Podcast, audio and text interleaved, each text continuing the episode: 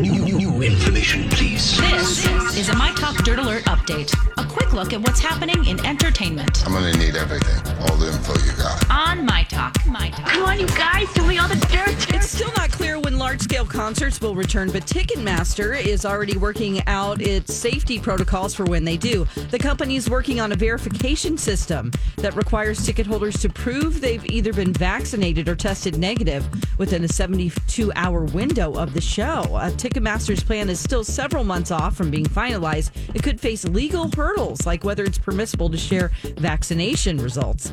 Four Broadway shows that are that were shut down due to the pandemic will return for one day. Hamilton, Mean Girls, Jagged Little Pill, and Ain't Too Proud: The Life and Times of Temptations will film segments that will air on TV as part of the 94th Macy's Thanksgiving Day Parade. There will be no audience in the streets as in years past. The parade will only cover one city block, 34th Street near the flagship store, and normally it takes 8,000 to 10,000 people to work the parade. This year, only about 1,500 people will work the event.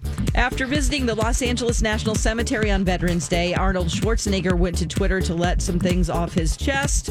Uh, his main gripe was that he was at a location where tens of thousands of grave sites for fallen soldiers, yet he saw so little people there visiting them. At one point, he said he didn't understand how people could go to a political event to, mm, uh, well, I'll skip that part, but can't show up to pay respect to vets. He also said as an immigrant, he owes them his life. So, getting a little preachy there on Twitter. You can follow Arnold Schwarzenegger.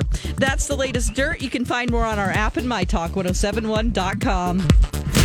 Okay, appreciate the info. Dirt Alert updates at the top of every hour. Plus, get extended Dirt Alerts at 820, 1220, and 520. Be back in an hour.